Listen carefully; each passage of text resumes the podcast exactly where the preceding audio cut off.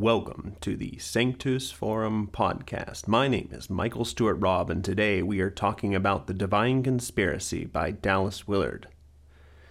So, just a reminder there is a podcast that goes with this video series, and if you're the sort of person that would not like to look at my face while you hear me talk, actually, I can't do anything. If you don't want to hear me talk, then you just have to shut it off.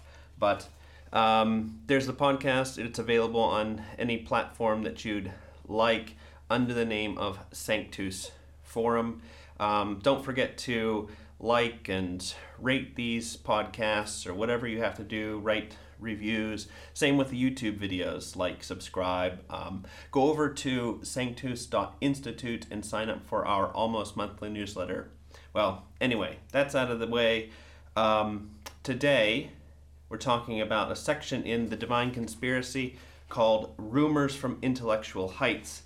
And I actually heard one of these rumors myself. Not really a rumor. Um, I had a friend who was working at a university, a professor, and he was in this sort of position where he had to deal with students who had plagiarized on a, an essay or on a test, and they had to come in and talk with him.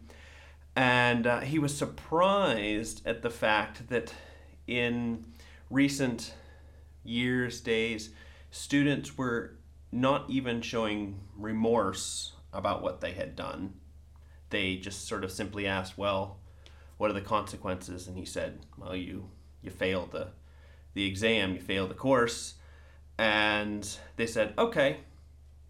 And you see, it just was a a sort of a business strategy for them to to cheat, to plagiarize, to pass off someone else's work as their own. It was just like, well, I tried it, didn't fail. I'll try something different next time, maybe studying.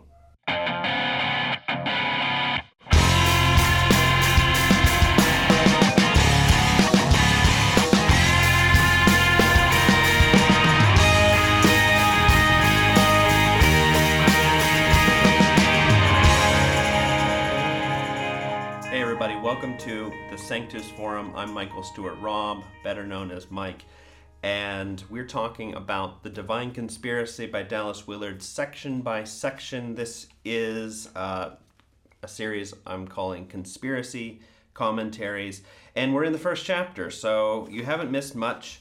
Um, second section in the first chapter Rumors from the Intellectual Heights, and in this section, Dallas has, um, I guess, a story, an anecdote, uh, an essay from the one time president of Harvard University, Derek Bok, who was concerned about how American society or just Western culture in general didn't really seem to have uh, a way to deal with its own moral failures and he thought, well, you know, maybe maybe the universities could help.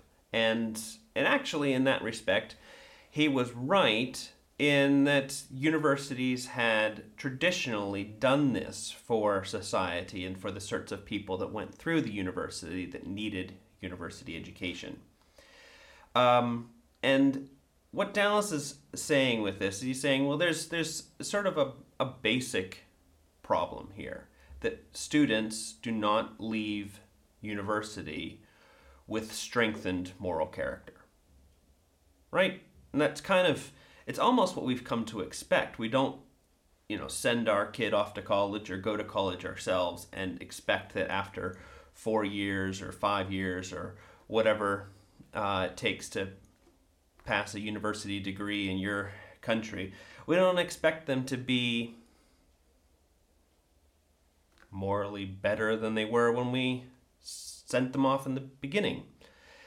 And uh, and Derek Bok and Dallas uh, as well point out that actually religious institutions aren't all that better at helping us, um, if not for the fact that fewer and fewer folks in Western countries are actually participating in religious institutions. Maybe they maybe they would if we actually participated.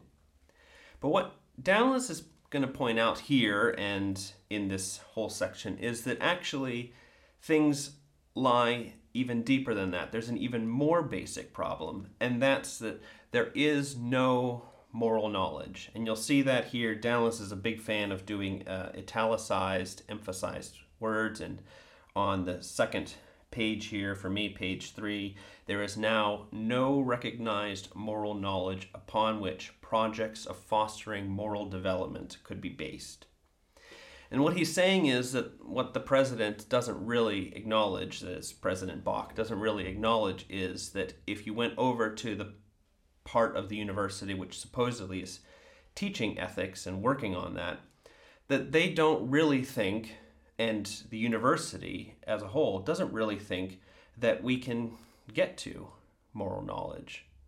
And that, of course, means that you can't teach it. And if you can't teach it, then you might wonder why anybody should be blamed for not knowing it. Um, now, the, the, the, idea here is that actually in other areas in the university, there is thought to be knowledge in, in history or math.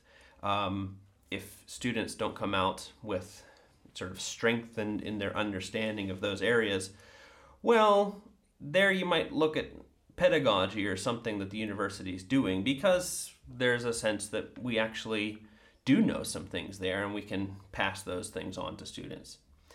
But if you want to strengthen moral character, not just know sort of what's right and wrong, you have to go beyond uh, telling people what's right and wrong. And that's something that this book is going to deal with. So just sort of keep that in mind as you kind of look forward to the rest of the book. That Dallas is not just going to get into the nitty gritties of what's right, what's wrong, how should we act, how shouldn't we act, but he's going to start to suggest ways in which we can become people of strengthened moral character, which is really the the the heart of our problem. Um, because it wouldn't take much to sort of get back to a sense of well now we have moral knowledge but there's this next level of well how do we integrate that into our lives. So I want to uh, give you just a thought um, until we see each other again, uh, or a question. Were you ever taught ethics as knowledge?